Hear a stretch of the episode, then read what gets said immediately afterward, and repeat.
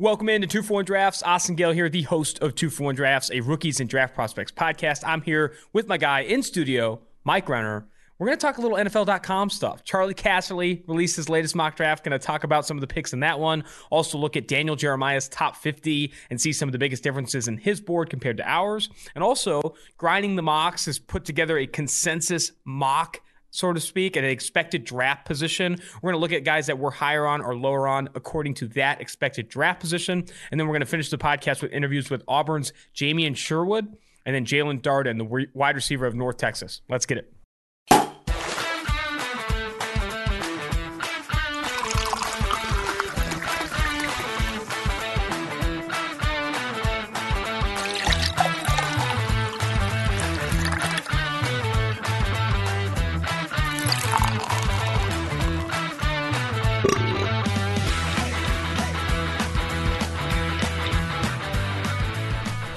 Everybody. We are back. Mondays are the best days because the weekend, you, got some good stories off the weekend. I know you went out to what? Charleston? Charleston. What, give me a highlight from Charleston. There's a lot of Charleston. The food out in Charleston is incredible. The weather was incredible. I'm a little tan if you're watching on YouTube. Love that. Got a little, got a little sun. there was a guy though. We are at this outdoor patio uh, restaurant slash bar called Saltwater Cowboy, and they have a DJ who's also playing the violin as he DJ'd it was one of the coolest things I've seen in my entire life. He's like banging out the violin at the same time as like DJing. Yeah, like as these EDM songs, like he's playing it alongside. It was just dude, that's it was, a, nuts. It was a good experience. He just put all other DJs on notice. He's yeah. like, hey, yeah, cool that you guys are spinning discs and stuff. yeah. I'm, Anyone I'm playing can the push play. He's out there just rocking. Yes, that's incredible. I that feel like you awesome. can't be a lame DJ at a bar called Saltwater Cowboy, though. Yeah, it was one of the coolest bars. Uh, Saltwater Cowboy was right on the water at Shem Creek there in uh, Charleston. Any notable food highlights? I had a chicken parm sandwich. That was probably the best chicken parm sandwich I've ever had in my entire life. The bread was like naan-ish bread. It was like that unleavened whatever. It, it was the food out there is nuts. It is. It's an interesting little city. It's not like a big city, but it's. I've never been. It sounds sure. awesome. It's cool. I've never been. That chicken parm. I don't know the last time I've even had a chicken parm. Yeah, I guess I don't have a lot to compare it to chicken parm wise. I probably had maybe fewer than a dozen in my entire life, but of those fewer than a dozen, this was number one. This might be dating us a little bit, but remember the popular Peyton Manning commercials? The chicken parm, you oh, taste oh, yeah. so good. I don't remember what it was better than that chicken parm. It sure. was. It looked nice. better. Very I mean, cool. Uh, I don't have any highlights. My dad is back on the wagon. Uh, he sent me. I, sa- I shared it with everyone on the podcast group, but we can't talk about it yet for legal reasons. We're going to figure this out. We're going to figure this out. My dad's in a situation that we've seen before, but it's too recent to discuss on the pod. But he's healthy. He's okay. Healthy is probably a stretch. He's okay. We'll see where it goes. As healthy as he's been before. The only story I've got is that I have to bring this up. Anna Anna Taylor Joy. Oh, you're obsessed. I'm, I'm obsessed, and I don't know. She's not like the traditional hot, in my opinion, like so other celebrities. Is, this is the main actress from Queen's Gambit. Main actress from Queen's Gambit, one of the most successful, no, the most successful Netflix show ever. Won a Golden Globe this past Globe. weekend. And honestly, she has this magnetism about her that I just truly respect. That's what you. That's like you. You're the. The she's the We're female meant to be. you. You know, like if she's looking for a queen or a king, yikes. Uh, you know, she's looking she, to knock off. My DMs are open, Anna. My DMs are open. You know, like that's all I'm gonna say. But you guys yeah. want to know a secret? Yeah. Still haven't seen Queen's Gambit. Dude, I'm like, I'm, I think I'm the last person on earth, and I, I gotta be, I don't. It doesn't. I'm not a huge chess guy. Mm-hmm. I will say, drugs. and I dropped this take on Twitter. The ending is fit for Disney. Okay, it is like spoiler alert, her and all her friends just like her exes basically. yeah her her everyone she slept with in the movie comes together to help her win the big game it's like yeah. I, I, was expecting if everyone like, i slept with in real life came together it would be a disaster it would also it would be a crowded room. Stop. well, now I don't have to watch it. I know how it ends. what is that? A cruise liner?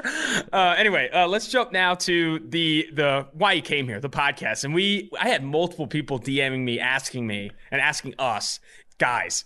You have to go over the Charlie Casserly mock draft because this thing is incredible. It is, it is not. It is off the beaten path. We, we try to hit mocks of friends of the pod, usually, mm-hmm.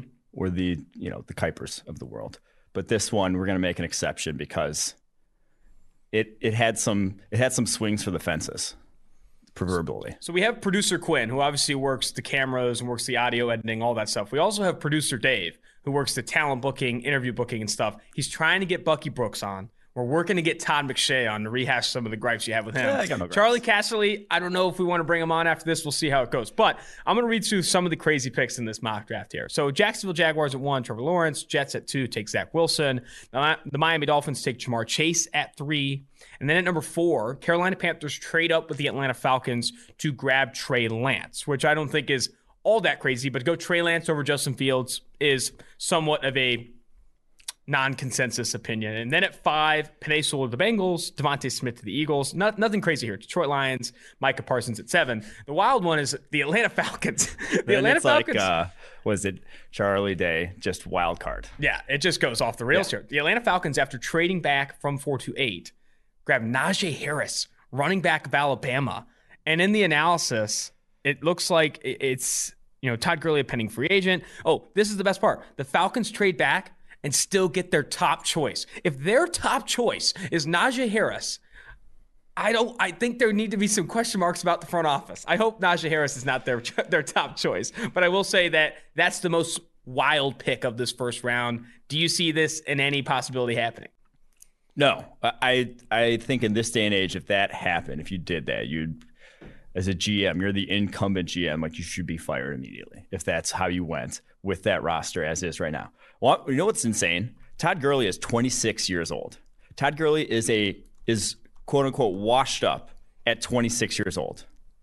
That is pretty much all. I don't want to say all you need to know, but like that is a lot of why we say don't invest these guys that should be 10 to 15 years of your franchise in a pick number four, pick number eight overall after trading back here. That guy should be a cornerstone. That guy should be there for, like I said, 10 to 15 years.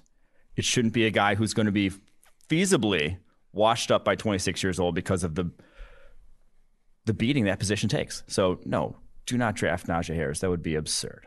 The other thing too, and I was looking at this over the weekend, is you know the cap situation and like highest paid players at each position. The bottom three positions, when you look at the average for the top five paid players at each position, are center at 12.8 million, running back at 11.7 million, and tight end at 10.7. The least valued positions on yeah. the open market in the NFL. If you draft Najee Harris at eight, he will immediately become on his rookie contract. I think top 15 paid running back in the NFL yeah. if you draft him at eight. And that was the whole discussion. So throw running backs don't matter out the window. Throw their value and all that out the window in terms of like what they do on the field, and it's more dependent on run blocking. Simply look at it as what the NFL does with the NFL draft picks. When Saquon Barkley was drafted at what, number two overall? Yes. He was immediately top five paid at his position. Yeah. That is the problem. The problem is that the NFL, I was trying to explain this to or talk about it with Brad Spielberger, PFF's own cap analyst. Yeah, I think um, you explain the cap. Not explain it to him, but I was like kind of like talking yeah. through it with him. And it was like if your mom gave you a raffle ticket, this magic raffle ticket to get, and you could buy any car you wanted with this raffle ticket. It could be a freaking Ferrari or it could be a Hot Wheels car. It's like you have the number two overall pick and you use this raffle ticket on a Hot Wheels car from a value perspective because you're just not like you're not juicing as much as you can out of it from a dollars perspective. So Najee Harris drafted that high would be absurd for multiple reasons, regardless of how you value him as a prospect. It's just like that number eight overall pick gets paid the same amount regardless of the position you take. Factor in positional value. Grab an offensive tackle, grab an edge defender, a pass rusher, whatever it may be. All right, moving on from here, Charlie Casserly Denver Broncos take Farley at nine. That's common. Surtain at 10 to the Dallas Cowboys. Waddle to the Giants is something we're kind of consistently seeing now. That's almost becoming kind of chalky. Then a little bit of a run on edge defenders. San Francisco 49ers take Kwity Paye. I think that's the first edge defender off the board at 12. And then Rashawn Slater to the Chargers at 13. Then Jaelan Phillips at 14 to the Minnesota Vikings, which leaves Kyle Pitts falling all the way to 15 to the New England Patriots. That would be quite the pick. If the if Pitts falls to 15, which I don't think he will, I do think the Patriots sprint the card in, but I also think the five teams drafting ahead of him also sprint the card in. Yeah, there's there's too many teams I think that realize what he could do in their offense to for him to fall to 15. I just he is about as rare a prospect for his position as exists in this draft. That's it. That's I don't think it's going to make it 15. He has Darrisaw, Christian Darrisaw, Virginia Tech offensive tackle, going to the Cardinals at 16. Raiders take, I haven't seen this one before, Elijah Vera-Tucker, interior offensive lineman. Projects as an interior offensive lineman, could play tackle, potentially going to the Raiders at 17. Dolphins keep Gregory Rousseau in Miami with their 18th, uh, number 18 overall pick. Washington football team grabs Jeremiah Owusu-Koramoah. Nothing too crazy here so far. Kind of just moving through it. Toney to the Bears at 20. Jenkins, Teven Jenkins of Oklahoma State to the Colts at 21. Jalen Mayfield, a lot of tackles, a lot of pass rushers getting drafted, which from a positional value point, make, positional value standpoint makes sense. Still wondering where the hell's Justin Fields? Justin Fields does not come off the board. Yeah. Jalen Mayfield at 22 the Titans, Joe Tryon at 23 to the Jets, and then finally Pittsburgh Steelers hit an absolute grand slam in the bottom of the ninth of the World Series and grabbed Justin Fields of Ohio State at 24. This would be absolutely insane, farcical. If I had to use a word for it, absolutely farcical. If Justin Fields falls to the Steelers at 24. Yep. I mean, that's I cannot fathom a world. It just it's one of those. It almost feels like he made up the mock draft, had a bunch of fits he liked, and then it's like, oh shit, I forgot Justin Fields. Oh, okay, throw him in here. I didn't have a great fit for the Steelers. Let's throw him in here because in, it's he even writes up in a stunning turn of events. Field slides all the way to 24. It's a little bit more than stunning. It's a completely farcical term of events. I, he's going to need a Laremy Tunsil gas mask day of the draft. well, no, you know what it's going to be. Uh, Charlie Casserly is the king of the hand timed forty. Maybe he on Charlie's watch. Yeah, maybe yeah. it's not great. Charlie's out there with his arm out, just yeah. like. Yeah, that's a four nine from Justin Fields down to twenty four. Uh, the rest of his mock is kind of chalky. Those are the two major things. Is that, that was... you know, Najee Harris falling going at eight, uh, Justin Fields going to twenty four, and Pitts at fifteen. Those are like the three kind of like, whoa, can't believe that happened picks in this mock. After that, it's like Barmore to the Jags, Horn to the Browns, Trevon Moehrig to the Baltimore Ravens, Jayson Oweh. Again, a ton of pass rushers to the Saints at 28. Green Bay Packers grab Zaven Collins at 29. Joseph Ossai, another pass rusher at 30 to the Bills. And then lastly, Greg Newsome, cornerback of Northwestern to the Kansas City Chiefs. And then Patrick Jones, another pass rusher to the Tampa Bay Buccaneers at 32. That was a ton of defensive line talent coming off the board in this first round mock, which again, this one is one of the more stunning, one of the more off the beaten path mocks we've really seen this season. I will say it doesn't it doesn't get to MJD levels of what the hell is going on in this mock draft, which I can't wait for MJD to drop his first mock. Last year came March uh, 31st was the the incredible Justin Herbert number one overall, Tua Tagovailoa number two overall to the Chargers, uh, with the trade happening, and then Joe Burrow falling all the way to five. That was the MJD banger. So it doesn't get to that level, but it's it's just I, I can't fathom how he, he, must he must have it's one of those where like I think he has inside info that the Falcons probably like Najee Harris. Falcons aren't gonna they're still not gonna draft Najee Harris. They'd be crazy to draft Najee Harris if they stay there in the top ten though. Yeah, I mean they could like Najee Harris all they want, but you don't take him at eight. Yeah, because I do remember like he's he is obviously connected throughout the league. I still remember one of my I used to, when I used to do mock drafts growing up with my family to see who would get the most picks right. I said Jake Locker to the Titans because he said Jake Locker was going to go to the Titans, and he was emphatic about it like two days before the draft. And so, yes, he has info, but that's one that just I'm not. That's not Jake Locker to the Titans for me. I mean, if you have if you have a scout or an analyst or some decision maker or part of the decision making process in your front office that is advocating for Najee Harris in the top 10, I do think that's a fireable offense. I, I, honestly do. I honestly do. You are obviously not factoring in the ample, copious amounts of data available that suggests that picking that position that highly is yeah, there's just, rarely leads to success. You're just going to make a lot of other decisions then that are probably not within the best yeah long term vision of your franchise. All right, and it's like there's no no one has the scouting eye has been proven that no one can gain that big of an advantage over that in that regard. I'm going to continue to bang the table. I, I, do believe that some people know better than others. Like that's still obviously a thing, but it's not nearly as big a thing as other ways of team building. I'm going to continue to bang the table to at least cut your evaluator budget in half and spend the other 50 I don't think these teams are needing that big of a budget. I think they're making money hand over fist to begin with that they can just make spend the money. Dude, continue to pay all the scouts. Whatever you need to do. I'm just saying if if it's a budget issue that you're not hiring personal assistants for the Isaiah Wilsons of the world, mm-hmm. then you should remove some of the talent spend. Or no, the evaluator spend is where my head is. Let's jump to something a little bit less farcical here. Also on NFL.com, close friend of the podcast. I think he's been on two or three times. Daniel Jeremiah um, dropped his latest top 50. And I, I, think the biggest thing that stands out to me after Trevor Lawrence at one and Ja'Marr Chase at two, I thought we were high on Ja'Marr Chase. Ja'Marr Chase at two. Number three's got Kyle Pitts. And I think this, unlike PFF's draft board, doesn't factor in positional value as much. It does, I think, in some places, but it doesn't factor in positional value, positional value as much as ours does. So it really does speak to like how rare he sees both Chase and Pitts compared to their respective positions. Yeah, that's what I was kind of suggesting or hinting at earlier is that if you're not taking positional value into account, if you're just saying this guy compared to his position, how rare is he? Kyle Pitts is easily a top three. Uh, should be top three on every single draft board. It's the only guys I can see arguments for other guys in this draft.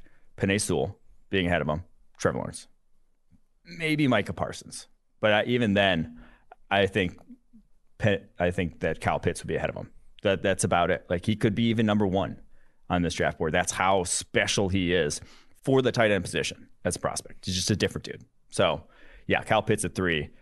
If you have him outside of the top five and you're not again taking positional value into it, you're you're wrong. And I think I you say. said that, and I think you said that on the Thursday podcast, saying like, "Hey, if your draft board does not take into account positional value, Pitts needs to be like, you know, the number two, number three player." And you have it here from Daniel Jeremiah at four. He's got Zach Wilson again, Caleb Farley at five, very high in Caleb Farley. That speaks to how well. I mean, the and that I think is very encouraging for PFF's draft board. Four two four, by the way, Caleb Farley. So Caleb Farley said he's been running four two since high school, but tells people four threes because they don't believe him. I think it's true. I think he is in the 4 2 range. Laser time, maybe it's like 4 3 1, 4 3 2, but like hand time, Charlie Casserly out there pegs Farley at a 4 2 5 or in that range. I do think he's that fast. At I over 200 say, uh, pounds. He, he is, uh, when I, anytime I flipped on his tape, I never, he caught up with every single person that got behind him. Every single time a person got behind him, even Chase Claypool got behind him. Chase Claypool, long strider at 6'4, 4'4 speed.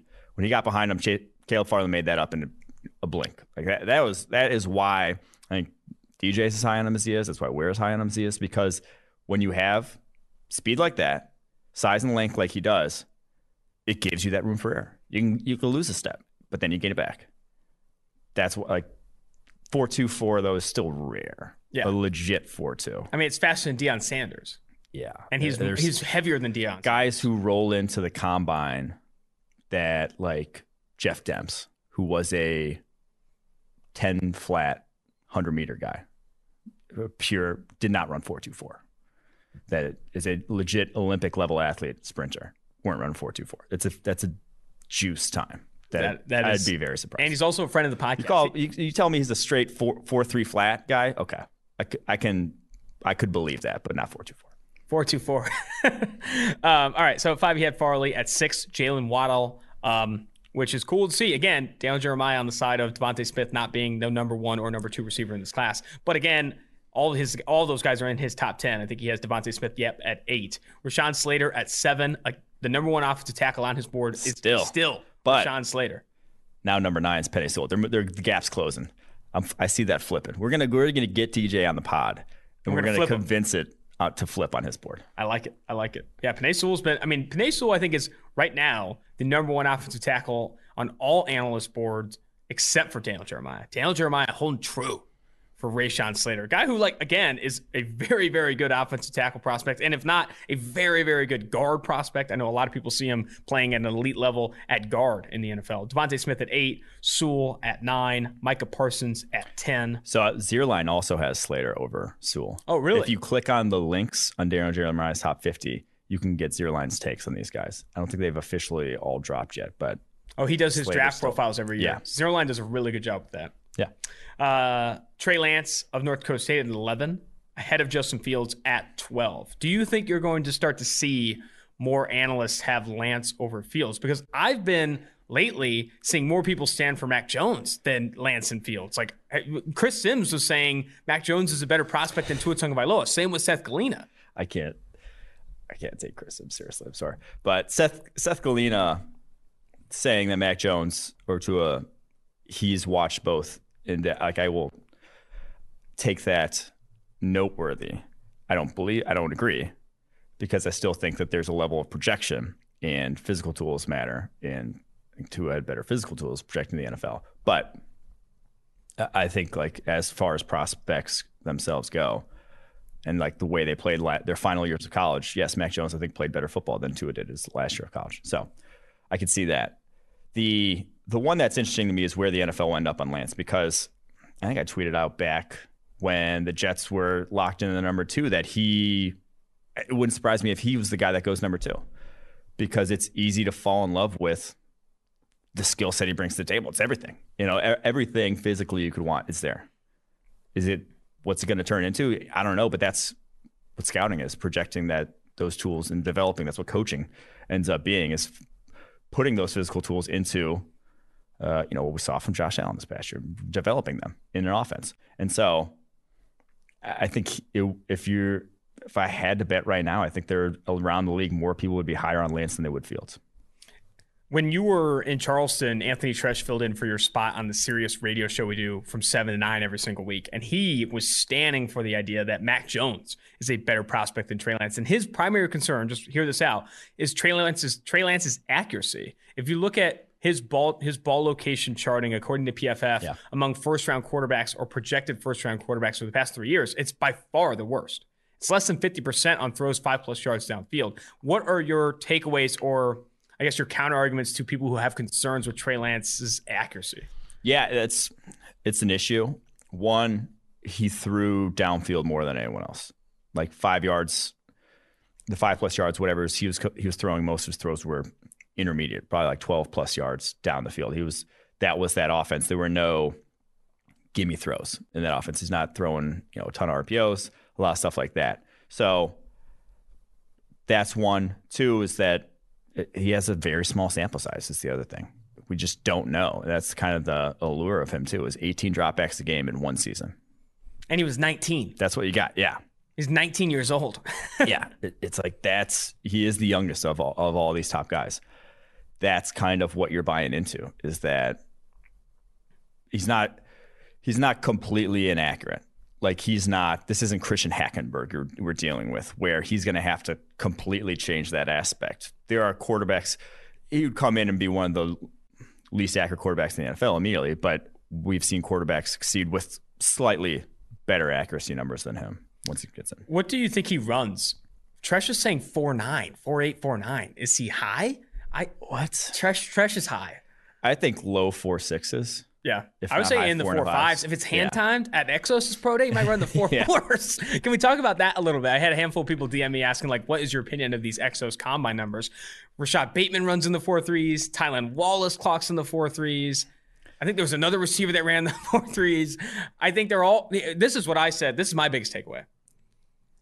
The NFL needs to get better at collecting GPS data, and I think I saw Kevin Clark of the Ringer tweeting about this GPS data at the collegiate level so that way you can track game speed in miles per hour with pads on, mm-hmm. average it or track their top speed because these 40 hour dash times, as you could see more after this year. Here's a take. After this year, I think you could see more receivers or more players maybe opt out of running the 40 at the combine to do it at their pro days and get these better numbers. Because what is the actual opportunity cost? I don't think teams take you off your board if you run a 4 3 something at your pro day, but chose not to run at the combine. I do think that Something that uh, I talked to Mike Tannenbaum recently, former um, Jets and Dolphins GM. He said something that scouts always do is that they match wherever they weighed in.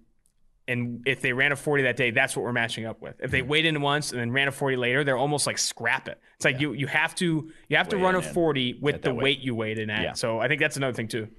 Yeah, and and they take you take the best 40 like you take the best one you get on your watch though is the biggest thing is that on the watch part they're not they don't care about a reported 40 time yeah it has been for the entirety of scouting history if it's not on your watch like you're not just going to take some some random and there time. were nfl scouts, obviously at the Exos yeah. Pro Day, who are clocking it. So we'll see what the scouts like. They have their own times for this this four three eight or whatever. I wish you could get like better. They had better video of it that they released instead of this view that's two inches off the ground and you see you can't tell where either the finish line or the starting line is, and so you're just like, uh, what does that even matter? Like that, what? It's just for like an Instagram show, basically, to have that camera angle. But sadly, I, am not one to shy away from an IG show. Like I like an Instagram show here and there, but it's just not going to be my cup of tea. Uh, Gregory Rousseau at 13 on Daniel Jeremiah's big board. Patrick Surtain at 14. Elijah Vera-Tucker at 15. Trevon Moehrig at 16. Daniel Jeremiah and you are, are getting a little bit closer. You guys are seeing the game the same way because I I don't think Lockstep that on Moehrig. Huh? We're in lockstep. Lockstep with Trevon Moehrig. I think he's also another guy that is getting going to get underrated for how smart that dude is. Very cerebral player. When I talked to him, I think that was one of the biggest, and he mentions it here, instincts in the first sentence. I do think that you see that on his tape, and when you talk to him, the guy is an absolute gamer that really studies the film. It really is crazy when I, you know, going back and watching the TCU safeties. You're like, is it is it just like TCU scheme or something? But no, they really are kind of just those are different dudes in the way they play the game of football. They are very, yeah. Gary Patterson's one of the best defensive coaches, you know, college football history probably.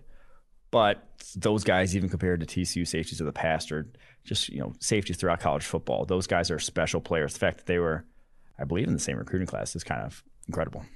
To scroll through a little bit. Don't want to name every single player in his top 50. You can check that out at NFL.com. I think another notable a few a few slots down here is Joe Tryon, the Washington edge defender, coming up five spots to 27. He's the guy that when I've talked to others that have worked out with him or former teammates has said he is a completely different player since opting out. He has built his body completely differently to a point where he's an absolute monster. And that's the hardest thing to build because when you are, and I, okay, you know, you hate, I know you hate when I talk to people and it affects opinions or whatever, oh, the interview stuff. But I will say this the most recent season you played is often the one that you kind of hang your hat on when you're going into the draft and what yeah. scouts look at the most. You didn't get that with Joe Tryon. So now you're starting to look at this projection of what kind of player he's going to be. And maybe 2019 from a production standpoint wasn't great, but that wasn't going to be his last season until COVID 19 took yeah. over the world. Now you see him completely transform his body and have some of these length and athleticism traits you like. It's I think it's going to be very hard to project a guy like Joe Tryon. And so much that like people are just going to flock to the fact that he looks like a superhero without the cape and and has all these tools. This what like guys like him in this draft class are the ones that are really gonna suck to evaluate because the last time we saw him play football, he was 20 years old. The next time we see him play football, he's gonna be 22. That's that is like the biggest physical difference. That's like where you really change as an athlete. Are those also as a human? Like it's a lot of cognitive yeah. difference going from 20 to 22. Yeah, you try okay, alcohol for the lot. first time exactly. in your life. Everyone does, but no, that's I'm kidding. Um, that is a big step that we're going to miss out on in his development. And so you're just going based off of physically what you think he can do. And he has reps physically where, like, that's the reason people are hiring him, is because he can do things physically that a guy like even Rashad Weaver can't. Rashad Weaver, very talented, graded out extremely well. He's not going to stack Penei Sewell uh, in the run game the way Joe Tryon did in some reps. Yeah. Just can't. Like, they don't have that level of explosion. Tryon does. And I think this is a good segue too to another comment that Mike Tannenbaum made with Treash and I on the Sirius show, and that a lot of teams, he said, are going to value 2022 picks more than 2021 because there's just going to be more information on the players you're drafting the following season when you have less opt outs and those things. And it's going to be guys like Tryon that people are scared of picking and would rather say, hey, we're you know he's a value on our board right now. Maybe we trade back a little bit, or maybe we trade for a future pick to get out of the situation where we're, it's even a bigger lottery ticket than it was in previous years. Like yeah. it is, you're banking on a guy that you haven't seen play. Same with Trey Lance too. Like Trey Lance is another example of a guy that you've seen one game from him in the last 16 months. And the last time you saw him play, he was averaging 18.3 dropbacks a game at 19 years old. Trading for future picks where you'll have most likely have more information is something that he's that Tannenbaum said more things would happen or more uh, it more will happen. More teams are going to. Moving forward here, Levi Onwuzurike at 28, Nick Bolton at 29. Um, something to highlight here is the the Kentucky guys. Jamin Davis, if you scroll a little bit past here. Um, wait, before we get to Jamin Davis, 31. I want to keep talking about this kid. We've talked about him a handful of times lately. Greg Newsome. Greg Newsome. Up nine spots on his board. And the more you turn on that tape, dude, the more games you watch, he has got some special hip fluidity, some special movement skill set, and the length that I think teams are really going to buy into. Yeah. The biggest thing with him was the role was just so limited. They are spot drop cover three at Northwestern. And and then he didn't play you know, against Ohio State. I think like a dozen or so coverage snaps before he got hurt in that one. So he didn't play a lot of co- top competition in the Big Ten this year in terms of the wide receivers he faced. So you got a guy who played almost exclusively zone, off zone, trying to project him to the NFL where, you know, there are some schemes that just do that, that are, and I think they're even growing. Uh, like the Fangio tree, he is perfect for. And that scheme's obviously, I think we've talked about. That's my bet for the the scheme de jour that starts prolifer- proliferating around the NFL and already has with multiple teams this offseason. So he's he he is perfect for that. That that is a great scheme for him. It's just we haven't seen him do too much else or face too much top competition. But man, I I, I agree. I'm I'm in on that physical skill set what he brings to the table. I don't think he's the fastest, but I think with his length, he can make up for it, and just the way he can move, change direction ability really is special. What he's able to do in off coverage, I think, is really really impressive. When there is there is admittedly space, and you're obviously trying to limit space at the quarterback position, but when there's admittedly space between him and the receiver he's covering, he's able to still make up ground in that area or like take good angles to mm-hmm. kind of cover ground. And I think that is something I took away. Uh, jumping down to 35 on Daniel Jeremiah's board, he wasn't even ranked inside his top 50 the last time he published one of these. Jamin Davis uh, of Kentucky, the linebacker, a guy that you've talked about that his role, like similar to Newsome, his role, they didn't ask him to turn his back to the line of scrimmage a ton, didn't do a ton of you know complex things in coverage, but athletically, length, like th- this is yeah. another one of those guys with traits that, regardless of maybe his production in college, teams are going to jump at because he's got these traits. Yeah, and, and I think his that skill set that is kind of what everyone wants at linebacker now. The the thing that got Tremaine Edmunds drafted in the first round. I, f- I fucking blow their names every time. Tremaine. Yeah. Not Terrell. Tremaine. I don't know how Terrell. I don't know what got Terrell Edmunds drafted in the first round, but I know this is what got Tremaine Edmunds drafted in the first round. Was that he is long and fast at the linebacker position, long and fast. You could shut down windows by being simply long and fast. That is a lot of teams that are zone heavy teams that are going to use him in that role. They'd want that just because you know it's almost something we can't even sort of. Uh, quantify, and I don't even know if it really can get taken into account in our grading, is that you see a guy who has a you know a seven foot wingspan at linebacker versus a guy who has a six and a, six foot three inch wingspan at linebacker. That's it's like in basketball. Like you just can't pass around the guy. You're not even going to go for that pass, even if they're in this exact same spot. Maybe you you don't feel as comfortable about throwing over a guy like that, and they can be. It just gives you that level of room for error. Right after Jamin Davis is Tutu Atwell, who's dropped down five spots since his last ranking, but still at 36, and a handful of spots over guys like Rashod Bateman, Elijah Moore, among Rondale others. Moore. Rondale well. Moore as well. Do you um, think he continues to fall down Jeremiah's board as he gets closer? Because I do think that the more you turn on the film for guys like Amari Rogers, even Jaelon Darden, obviously Rondale Moore, Rashod Bateman, like it's time to start to consider these guys – top 35 players and move Tutu this, maybe down a bit. This is another one we're going to have to get DJ on and put him on the spot and be like, hey, there's there's these group of the group that we've talked about, this dynamic group of slot receivers. Why is that? Like, yeah. what, what does that will give? That it's definitely a good conversation for sure. Moving down a little bit, another guy that came up big is Ronnie Perkins, guy that I watched more closely recently and came away really, really impressed. He went from unranked to 38th on Daniel Jeremiah's board. And I know you're a big fan of, uh, of, of, Perkins too. He's at 61, I think, on PFF's board, but he's coming up. But you. he is coming up because I went back through when I did, after I did the draft board, I went back through and did the position rankings that the next couple weeks and kind of reviewed those guys back to back to back to back to back to really get a handle on how I wanted to rank them at their respective positions and not just kind of on an overall board. And then after that, he he jumped, I think, three guys who were above him on the board. So he's going to be coming up in the next one. He jumped over Carlos Basham and he jumped over uh, Peyton Turner on the edge ranking. So I think he's edge six for us now in the on PFF.com. So yeah, he's just I tr- I think the biggest thing that really I came away impressed with was that he can play the run.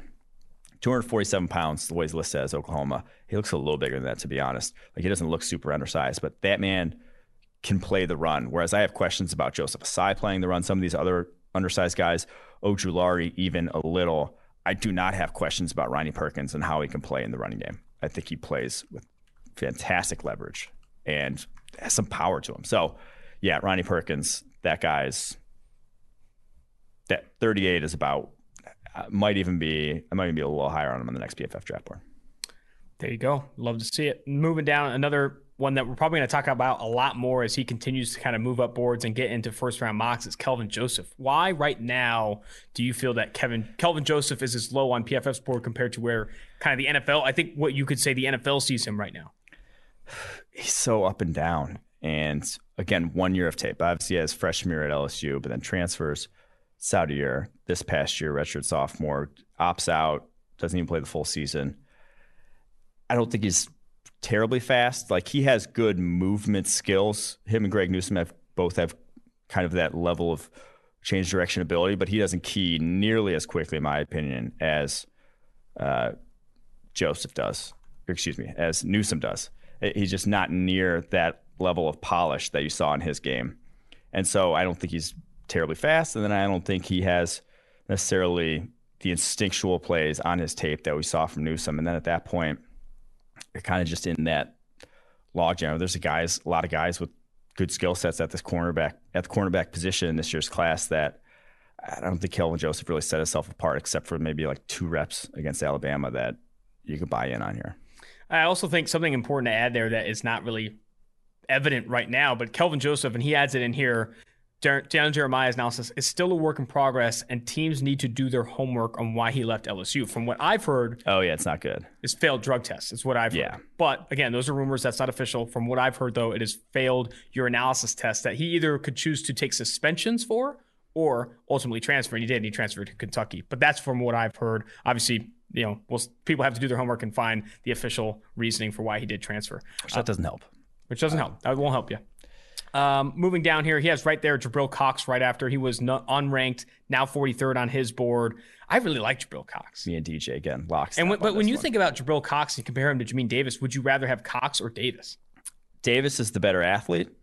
I think that's why DJ's higher on him. I'd rather have Jabril Cox because I think he's the better football player, and it, he's not a bad athlete. If he was a, you know, at that point you're kind of just splitting hairs there. If he was you know, completely inept. If he was a below average athlete, we could we could flip that distinction. We could flip that rankings of those two for sure. But if a guy ticks the physical box already, and then he plays position outstandingly the way Jabril Cox does, uh, I'm going to go with that guy few more names to highlight here. Rashod Bateman went from unranked to 46th on his board. Aaron Robinson, who I think he was the first to mock him in the first round, has dropped nine spots to 48th on his board. I ultimately think he's a day two corner.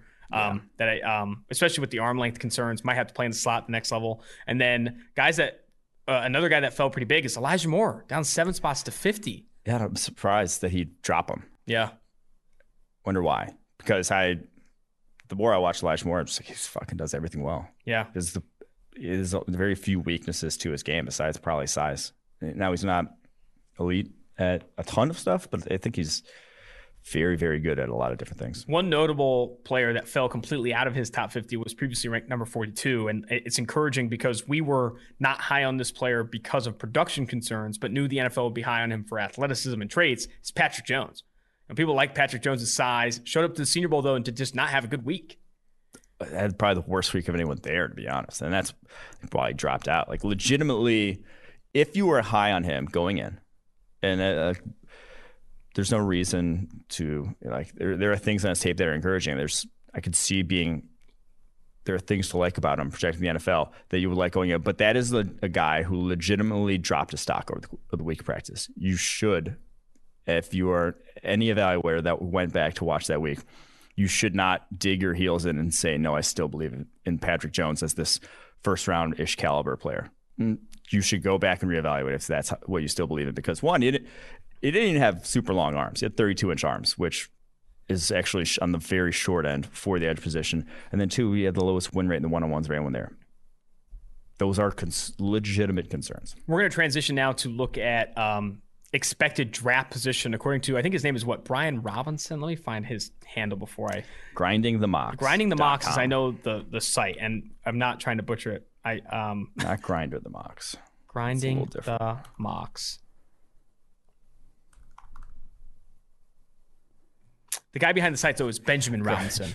Benjamin Robinson, grindingthemocks.com. He right now is working with you know expert fans and evaluators and projector mock drafts to kind of formulate an expected draft position considering these mock drafts. And we're going to look at expected draft position for some of these versus where our guys go. But before, ADP, it's like f- fantasy football. Yeah, it's kind of like average draft position. But before we do so, I have to break some news.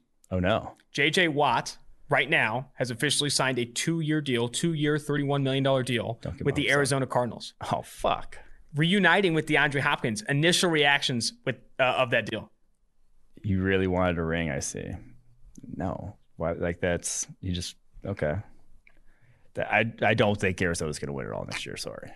I I I am very surprised. I thought he was going I thought he was going to be in the ring chasing sort of group.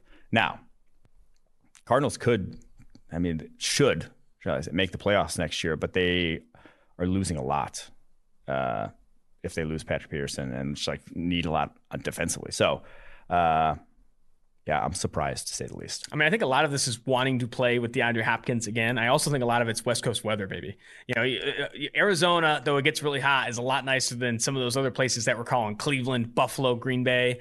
I'm, I'm, obviously that's too much, but if you're ring chasing, you're going to Green Bay or Buffalo. Full stop. Yeah. If you're if you're looking to you know best make a ring, maybe this was I an Cleveland, offer thing because like, he did get like one of the like those teams were all the final eight last year, mm-hmm. so that would have made sense. This Cardinals did not make the playoffs. Maybe they were willing to pay but, the most, fifteen point five million dollars. Yeah, I mean that's what that's what it seems like. Which good move for the Cardinals. Like this is you pair him up. I wonder what they're going to do now with Chandler Jones because he's owed that big cap hit that we talked about. Yeah. I wonder if they either try to extend him for another year and push it in the future, or it'd be weird though if they just cut Chandler Jones to sign JJ Watt. I don't foresee that being the case here though. All right, let's look now at Benjamin Robinson's expected draft position versus PFF's big board rank here. And you can check this out on grindingthemocks.com. Five guys we are higher on more than the consensus expected draft position Nick Bolton of Missouri, Rondale Moore, wide receiver, Purdue, Oklahoma State offensive tackle Teven Jenkins, which I think is a surprising one. I did not expect us to be ahead on Teven Jenkins. Then you also have Jayson Oweh of Penn State and then Rashod Bateman of Minnesota. Those five Ooh, guys. You hit a nice O there for the Minnesota. from Minnesota. Of those guys, I think the one that I want to talk about the most is the Teven Jenkins one because he is not necessarily one of those guys where like PFF's normally on them, where the production's yeah. crazy and he's you know a some you know grading profiles outstanding. It's just he's a really good football player, and I, I, do think that we're big on him for what he can do at right tackle. Yeah, the production is pretty damn good though. So like he had an 85.7 grade in 2019, mm-hmm. 92.0 this past year. Oh, that's right. He was very good. Yeah, yeah, yeah. And physically as, as strong as hell. Mm-hmm. He beat the shit out of Joseph Ossai in that Texas game. It's like the reason I am, am not touching Joseph Ossai in the first or second round. Like that, he just the NFL that when Joseph Ossai faced NFL caliber strength, he got thrown around, uh, which is worrisome, obviously. So Teven Jenkins, uh, he's not perfect. His tape's not perfect by any means. And I, some teams are probably going to, you know, call him a guard, classic right tackle, put him at guard. He doesn't, but he, he, doesn't have the foot speed. I mean, he doesn't have like the quickness that the, some of these other guys have. And I think do I do think when the NFL is looking at traits for offensive linemen, it's it's quickness, it's explosiveness, and he's just a strong dude with a, yeah. with really, I guess, really good production. I misspoke there. Yeah, and I think he uses his hands exceptionally well. I, I just, I think that's a quality tackle in the NFL. Forty four it's not, so we have he's 26 on our board, 44 average draft position. So the other one I'll talk about, I want to talk about is Jayson Oweh. You know, Jayson Oweh at 20th on PFF's big board, 36th in expected draft position. This guy doesn't have good production. We just love his athleticism. And I think people are scared of the no sacks thing. But he does have good production for PFF grade. Yeah, like, yeah, yeah. Good enough. Mm-hmm. You know, so people are scared no sacks thing. He had an 81.8 pass rushing grade in 2019. He had an 80.3 this past season with more of a full time role. 2019, obviously, he was a uh, part time player behind Shaka Toney and Yetur Gross Matos. This this past season, finally a starter, only a handful of games, but still, like I said, 80.3 pass rushing grade. You compare that to someone like Gregory Rousseau, who's lauded for his production, 16 sacks. He only had 80.7 pass rushing grade.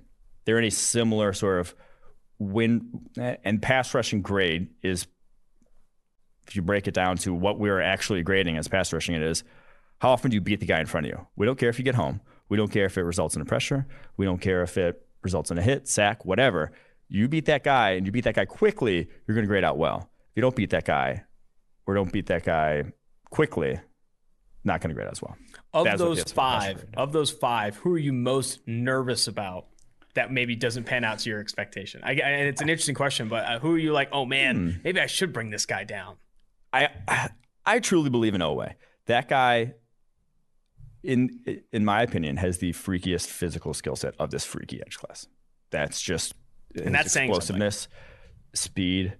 It's just combination is there. I just think he was late to the game of football and is still kind of catching up. And that's what you see on this tape. And uh, the things that I, and the, the biggest thing that I buy in is the difference between his 2019 tape and his 2020 tape against the run. That's why he couldn't see the field. That's why he wasn't an every down starter in 2019, is because he was a bit of a liability against the run. He did not play with good leverage. He did not sink and fire. You know, it, it was not, he did not attack blocks the way you would like to see a defensive end attack blocks. And so he got just crushed off the ball at times. That was not the case this past year. His run defense grade exploded this past season. I think 87.3 or something, uh, 89.7, excuse me, after a 59.5 last year. That improvement, seeing that he can put that together, makes me believe that there's more that he could put other things together about his game. And like what he has a number of pass rushing moves, they're just not like he's capable, just not necessarily refined. So that's Oweh I truly believe in. The one I that scares me is Rondale Moore because we really this the usage was so not not good. Yeah, like it was so shit mm-hmm. for projecting what you'd like to see him do in the NFL. If you're going to draft him, what was 21st on our board, 39th on the average draft position. That usage is just unlike anything you'll see for his role. And and if that is his role in the NFL, he's not a full time player. You are a part time bit player. Yeah. If that's your entire role. So if his role doesn't significantly change in the NFL, there's no way. You know, you, if you don't, if you so if you're a guy, a team drafting, and you don't, if you are taking Rondale Moore, don't foresee putting him in a more consistent starter role, then you're not going to put him in the first round. Yeah, then you're then you can just go sign Tavon Austin if you want. Mm-hmm. So that's the biggest. That's the one that scares me the most. But I, I, I still, like I said, I still believe. Obviously, I'm not fucking moving him because when you did see him on some reps, the 2019 tape is what I if I go back and watch and say why is he 21st on the draft boards? because of the 2019 tape. What he did in those four games, 2019, it was like three and maybe some change before he got hurt, was the closest thing to what his role could be at the NFL level that really sold me. All right, the opposite side of this, so guys that we were much lower on compared to grinding the mocks expected draft position. Joe Tryon, 38 spots lower than where the expected is. Jalen Mayfield of Michigan, the offensive tackle guard prospect. Najee Harris, which is never going to be surprising. Like running backs were never going to as high, have as high as expected draft position. Daviyon Nixon of Iowa, the defensive tackle that I think early in the offseason was like consistently mocked in the first round, but has fallen quite a bit of late. And then Joseph Ossai, who we just mentioned, got his ass kicked by Teven Jenkins in a game, and that's a big reason why he's yeah. down on our board. Yeah. Of those of those five, I do think that the hardest one to really predict and the hardest one to really get to know if we're far on is the Tryon Try. pick. Yeah, I just Tryon. don't know. Like we don't know if Tryon is going to be this completely different player and this you know this projectable athlete the next level. And so the biggest thing with Tryon and why I'm you know 86 versus 48 and he is you know another guy who qualifies as kind of a freak athlete has the tools that you necessarily want. He's stiff though. He is legitimately not going to be an edge bender. And I worry about guys like that that don't have that aspect to their game because if you can't win to the edge, and you rarely saw him win to the edge in college, it was bull rushes, a lot of inside moves.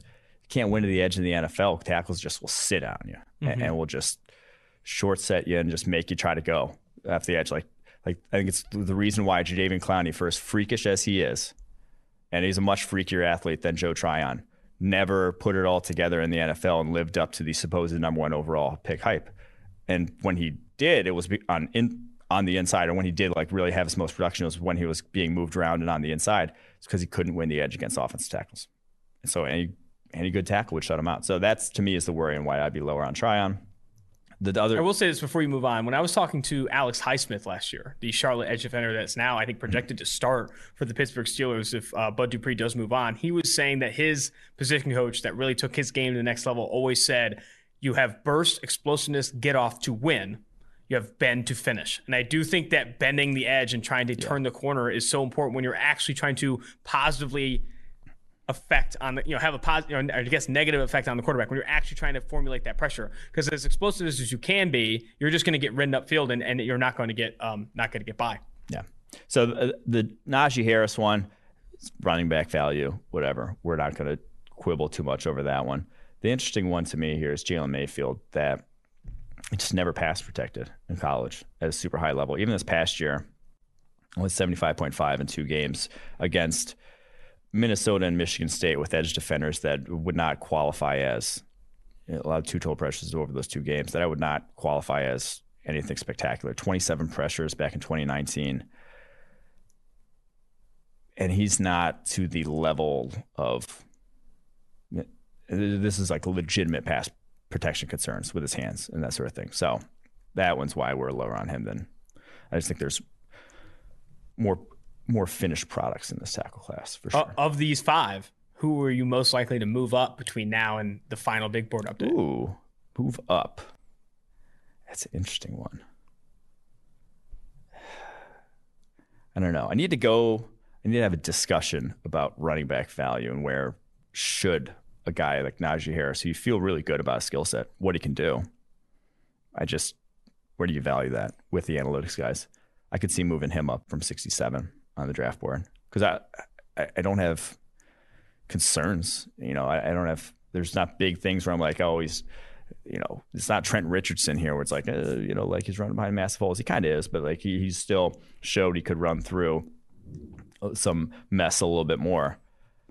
I, would say probably Tryon if you know his testing numbers really come in on another level. So that's the only. There you go. Running backs do matter. Mike Renner, you heard it here first. Um, awesome stuff for us. Go ahead and jump now to the interviews with Jaelon Darden and Jamien Sherwood.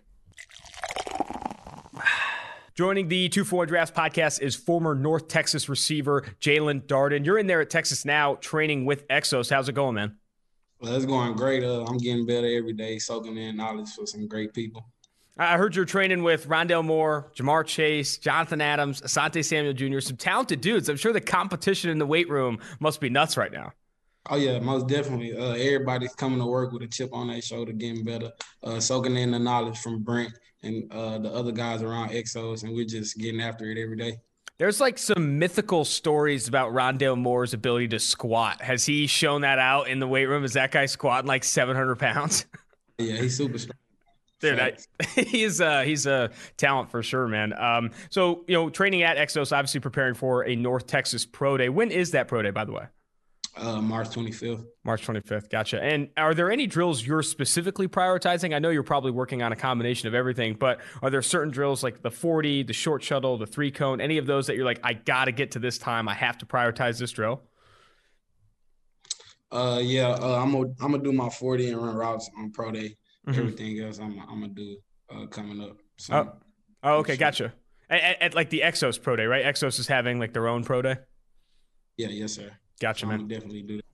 Very cool. Well, before we dive into kind of what you did at, uh, at North Texas and talk about that season, I want to turn back the clocks a little bit and focus on your high school career. You played quarterback at, at yeah. uh, what Aldine Eisen, Eisenhower High School in Texas. Like, rushed for over 800 yards, threw for over 600 yards. What you know? Were you like just? I feel like when you talk to receivers in college football that played quarterback in high school, nine times out of ten, you were just like the best player on the team, and they had to play at quarterback. Is that kind of what it was? That's exactly what it was. I, I, more so had to had to take that role, and the friendships I had with the players on the team, it was kind of already just like, man, go ahead and do it and help us out. So that's what I did. How many players were on the team? Uh, I'll say around roughly probably forty. Top. Okay, gotcha. Yeah, so a lot of guys playing both ways in those things. Yeah, definitely. Yes. Yeah, for sure. Did you play any defense in high school? Uh, I played corner, but I only played one game, and I had a pick six. And oh, that, let's go! That's incredible, man. That's awesome. And then, so you originally committed to North Texas over offers from Virginia Tech, UNLV, and all that stuff. What really drew you to North Texas? Uh, to be honest, uh, it was dealing with the uh, the way I had to to handle with not playing my senior year in high school. So I kind of had a couple scholarships taken away, and North Texas kind of blessed me uh, at the last minute, and I just took took uh, took the scholarship and ran with it. Mm-hmm. And, and, what was that? What kind of kept you from playing that senior season? Was that injury related? Nah, it was. Uh, I switched from going from Eisenhower to Heights High School, mm-hmm. and uh, coach said I moved for athletic purposes, so I had to sit out. Oh no. Okay, gotcha. I've heard some other people have some eligibility concerns like that. What what what do you think you benefited from playing quarterback? Do you feel like you have a better read of like overall offensive play structure and that type of stuff now yeah. going from quarterback to wide receiver? Yeah, I, I feel when I played quarterback, it, it, made me understand the game. So now, while I'm a receiver, I'm knowing exactly what the quarterback's reads is, and I know exactly what I have to do. So now the timing and, and everything is on point.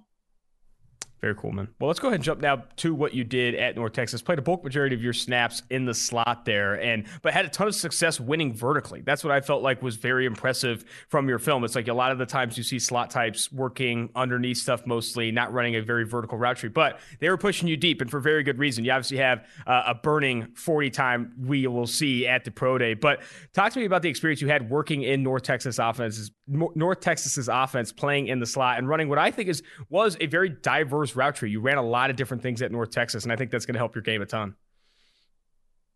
Uh, yeah, yes, sir. Uh, coming in freshman year, I played uh played under Graham Harrell, so that was kind of way way different for me. Uh, the fast paced offense, things of that nature, kind of helping me get into the the college atmosphere coming from from high school transitioning to college. So I feel with the offense I've been in, I feel like I've been able to show what I really can do as far as as as putting it all out on the field and, and giving everything that people want to see.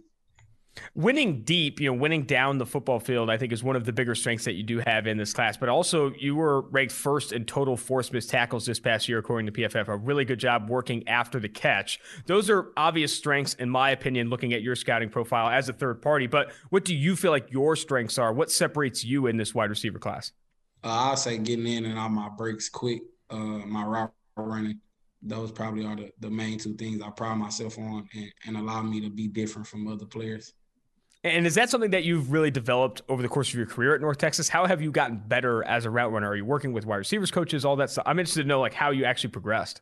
Uh, yeah, I have an older brother I actually been training with since I was in high school. So that's more so coming from from putting in work behind the scenes that nobody really see, and then translating that to learning coverages and things of that nature to putting it all together and helping it helping it work out on Saturdays. In a given game week, how much film are you watching? And when you are watching, say, like an opposing cornerback or opposing defense, what are exactly are you looking for as you kind of prepare for an upcoming game? Uh, to be truthful, I watch film every day. Uh, it's not a day I don't watch film because of the, the, love I have for the game. Uh, and I'm more so watching to to see how the DB is playing. Is he physical? What what he likes to do, and then I'm gonna piggyback off that because at the end of the day, I'm gonna just take what you give me.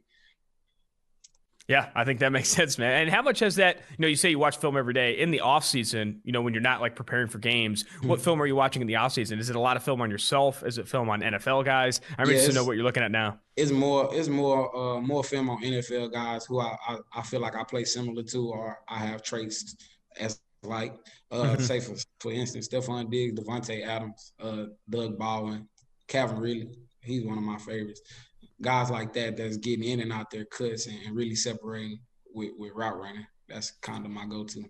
Yeah, Calvin Ridley's an underrated name there. You know, you talk to wide receiver prospects and they bring up, you know, Stefon Diggs, Davante Adams, Julio Jones, but Calvin Ridley, man, that guy has really turned it on of late. I've talked to him, uh, you know, a couple months ago, and he has really progressed as a route runner. Do you feel like there are any other receivers, even for? I know you brought up Doug Baldwin. Are there any other receivers that come to mind that you feel like you pattern your game off of? Uh, I'll say probably Cole Beasley a little bit. Uh, mm-hmm. the way he gets in and out his breaks, he's pretty great at running routes. I'm not gonna lie. So I'll say Cole Beasley. Uh, who else can I say? I'll say Julio, the aggression he has in his routes and how he's getting the top speed and, and shutting it down. Uh, that's not normal for a lot of a lot of big cats to do. So I'll probably say Julio as well. What's your opinion of? Because I do feel I like asking this question with wide receivers and corners because it is such a chess match. You're going against the same guy a lot. You're, you're, you know, there's like a little battle within the game. What's your opinion of getting into the mental side, talking a little trash, trying to get on them a little bit? Do you ever do that in games? Uh, I'm more so just let it come to me. If you want to talk trash, then we can take it there. But if not, we just we just have a regular game.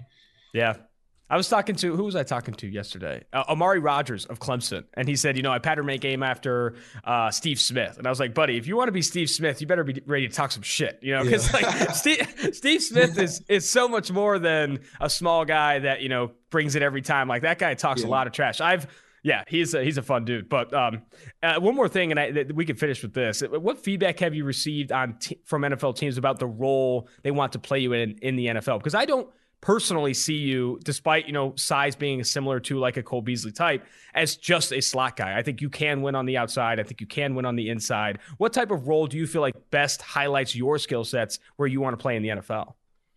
Uh, like you said, I feel like I can play inside and outside, especially with being able to run the route tree.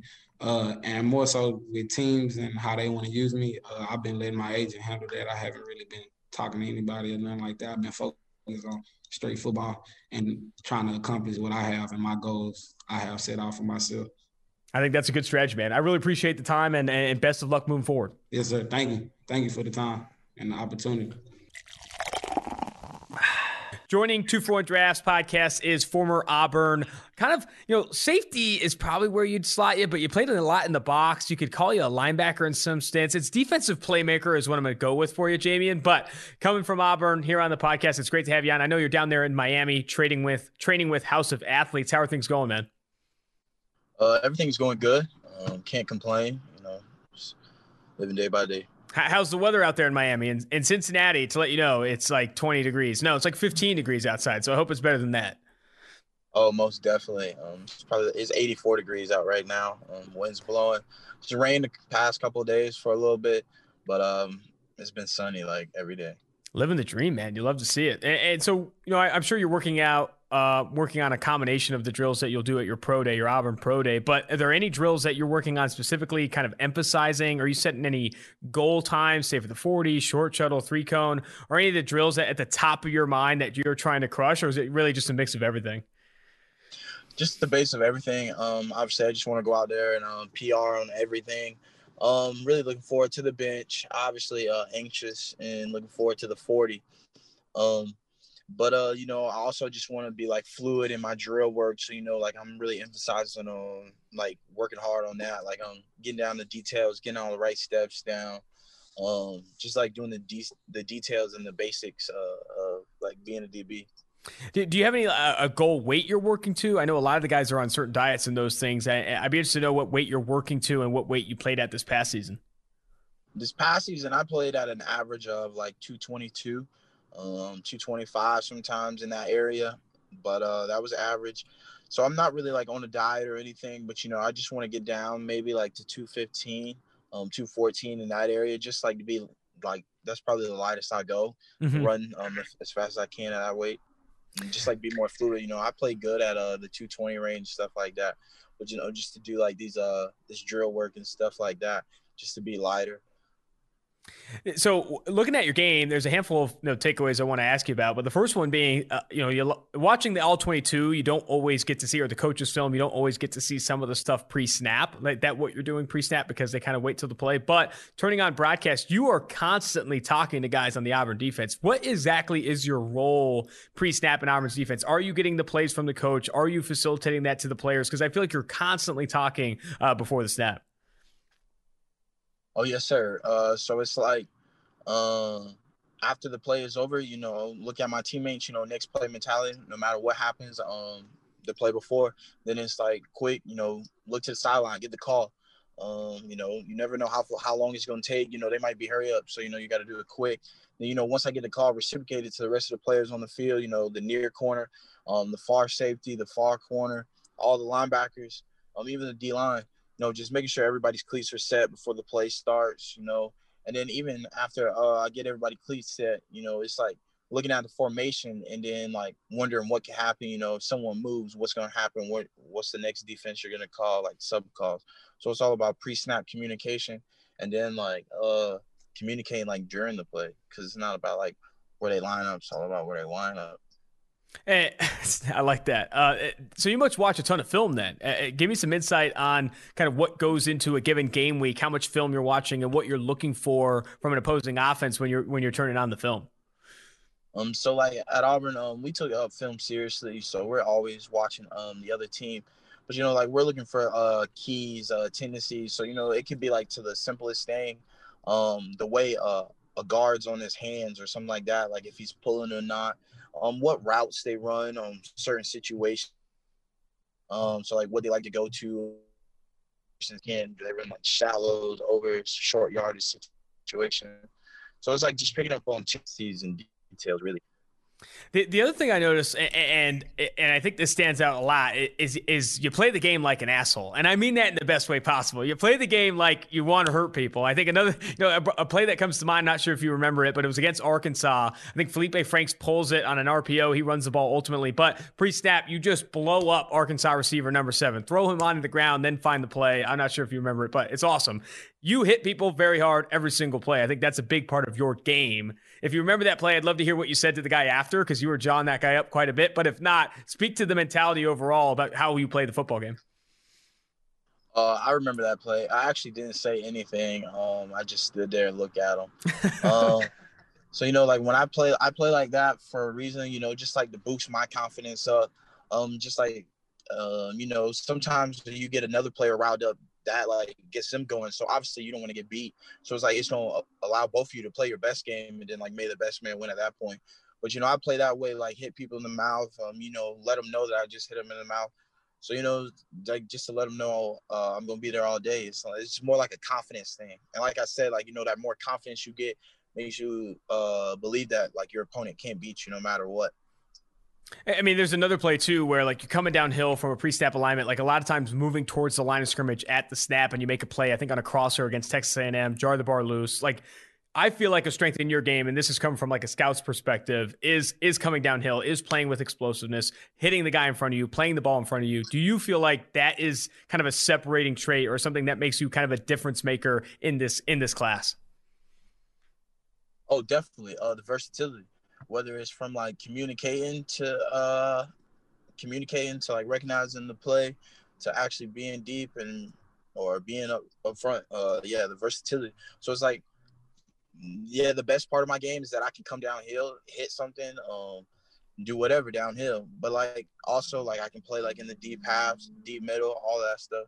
So yeah like yeah me being as versatile as i am and being able to move the way i can you know like that that gives me a positive in this year's draft.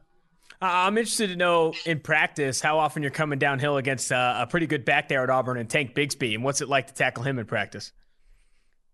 Um, we actually like got to go against each other in um the like fall camp, the beginning of this this past season. You know, he's a hard runner. Um, uh, you know, obviously, uh, I I win most of the battles, but uh, no, he's a he's a great runner. Uh, he runs hard, uh, tremendous uh skill set. Um, and like he's like someone great to like to go against in practice. You know, he really gets you uh, going for the week, and you always know you're going to get 110 percent out of him. Uh, another player I wanted to talk about, uh, a former Auburn teammate, is, uh, is, Anthony Schwartz, a guy that just has absolute track speed. is a, is always a tough, you know, a tough out. Uh, working whether he's working from the slot or on the outside. How fast is this kid? I mean, everyone talks about him. He's like the, you know, an urban legend, but I'm sure in practice you saw some real speed. Oh yeah, like sometimes in practice he would embarrass you. You know, uh, it's like because you already know, like if he if they give him a go ball route, you know, it's like, uh, but uh, you know, like if he gets that one step, you know, or if you like reach and you miss, you know, it's over with after that. You know, like I said, one step. If you're not like disrupting his route, he's just gonna run right by you. And then the thing that's so good about him, like over these past three years, you know, his route running has gotten better. So it's like he doesn't even have to run a go ball all the time. He could just hit you with something else. And he's getting like more explosive out of his breaks. So it's like he's getting more deadlier, which is even crazier. I want to finish with this. I'd be interested to know, you know, how much film you watch on NFL guys, and if there's any, you know, current NFL players that you kind of um, emulate your game after. Definitely. Uh, so it's like obviously Kam Chancellor, him being like the same size as me. Uh, well, just him being a safety at the size that he was shows that uh I can um so me I can compare myself to him because it shows that I can move, come down in the box, play deep, make big hits. Uh, you know, I'm trying to get more interceptions and stuff like that, but I could just make the same type of plays as him. Same thing with Jamal Adams. Um, you know, he's a big guy. He can run, he can move, he can cover, he can come down in the box, hit. He can do all of that uh, versatility skills. And then, like I was uh, talking about confidence earlier, you know, like just Jalen Ramsey. You know, he got that confidence. You know, I like to watch his highlights a lot. You know, like I said, like he lets his uh, opponent knows he's there every time. You know, it doesn't matter um, what the score is, what it is. You know, he's gonna play hard and he's just gonna make his presence felt. That's awesome, man. This has been fantastic. I really appreciate you jumping on the podcast, and and I wish you the best of luck moving forward, man. No problem. Thank you for the opportunity. Have a good day. You too. That's going to do it for this episode of Two for One Drafts. A loaded episode. Two interviews, three breakdowns for Charlie Cashley, Daniel Jeremiah, and the expected draft position stuff. You love to see it. Make sure to support the podcast. Rate, review, and subscribe. If you leave a review, five star review with a question, it is going to be guaranteed answered on the podcast. We will get to it. And I'll also say this Mike and I have plans for another bonus mailbag because we want to catch up before free agency. We have to get these done before free agency. So if you leave a five star review, and a question, we will answer it. And we're going to do bonus mailbags until we freaking get this done. We are grinding it out. Thank you so much, everybody. Austin Gayle, producer Mike Quinn, producer Dave. We're going to throw him in there too. Mike Renner, 2 4 drafts.